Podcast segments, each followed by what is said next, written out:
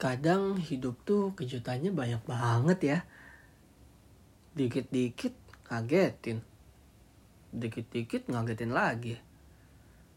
Kadang sampai bikin kita mikir kayak, duh nanti bakal ada kejutan kayak apa lagi ya. Dan walaupun udah dikasih kejutan berkali-kali, tapi tetap aja tuh gak terbiasa.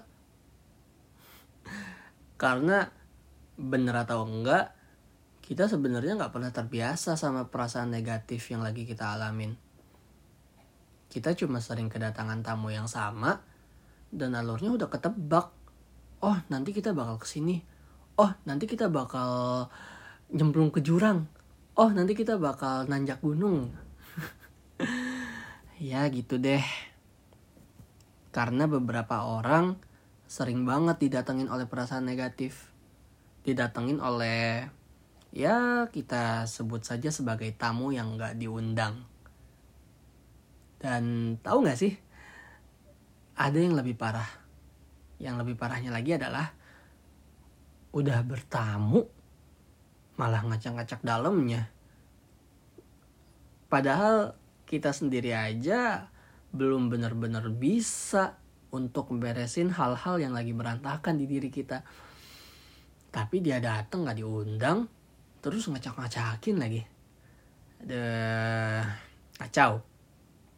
Kepingan puzzle yang udah kita pasang satu persatu akhirnya harus kita cari lagi kepingan-kepingannya dan nyocokin semuanya supaya bisa rapi karena udah diacak-acakin sama tamu yang gak diundang ini.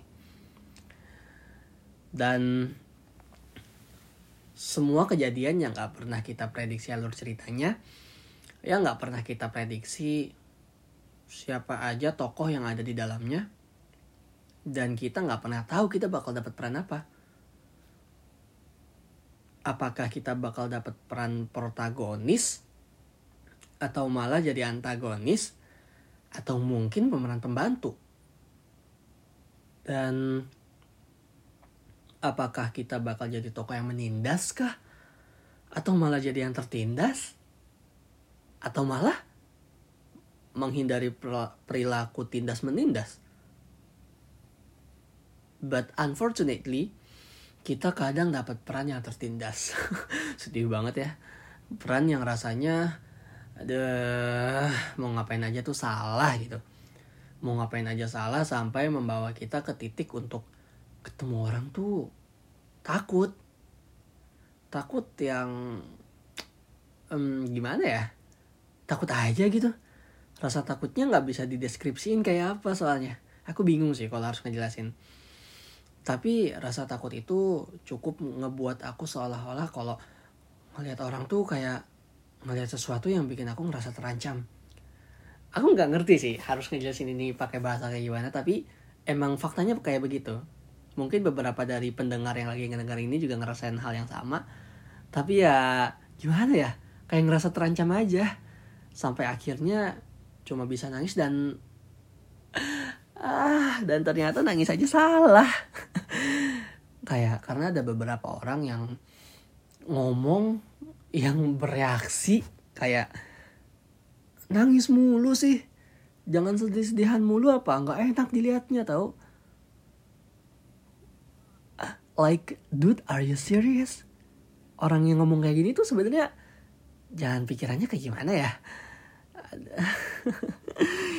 karena beberapa situasi itu hampir ngebuat kita kehilangan diri kita sendiri loh ada beberapa situasi yang ngebuat kita hampir kehilangan diri kita sendiri.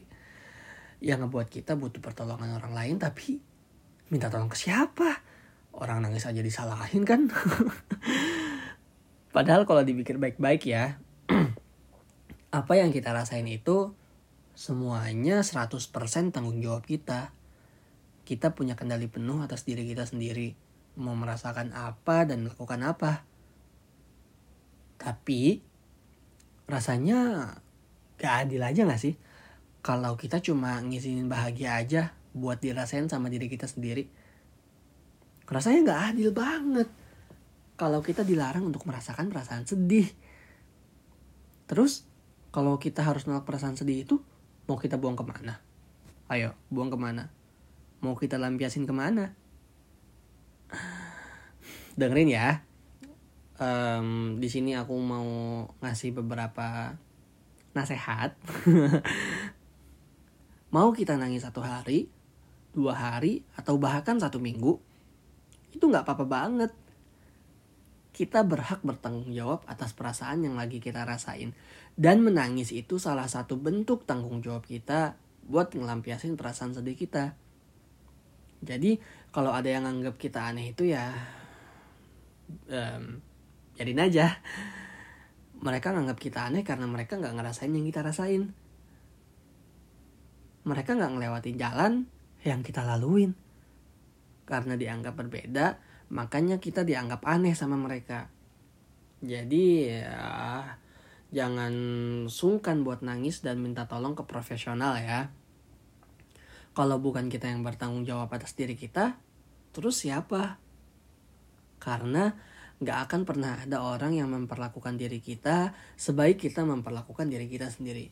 Jadi, apa pun pandangan orang terhadap kita, apa pun persepsi orang terhadap kita, mau itu uh, persepsi atau omongan-omongan yang nyeleneh atau eh, pikiran-pikiran yang salah terhadap kita, selagi itu nggak benar, kita jangan takut.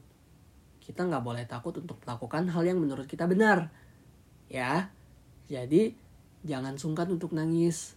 Jangan sungkan untuk ngerasain kalau oh ternyata diri kita lagi nggak baik-baik aja ya jangan ragu untuk memvalidasi bahwasannya diri kita nih lagi sedih karena beberapa hal emang sebenarnya nggak baik-baik aja ya jadi kita harus belajar untuk mencintai diri kita sendiri dengan cara memvalidasi apa yang lagi kita rasakan.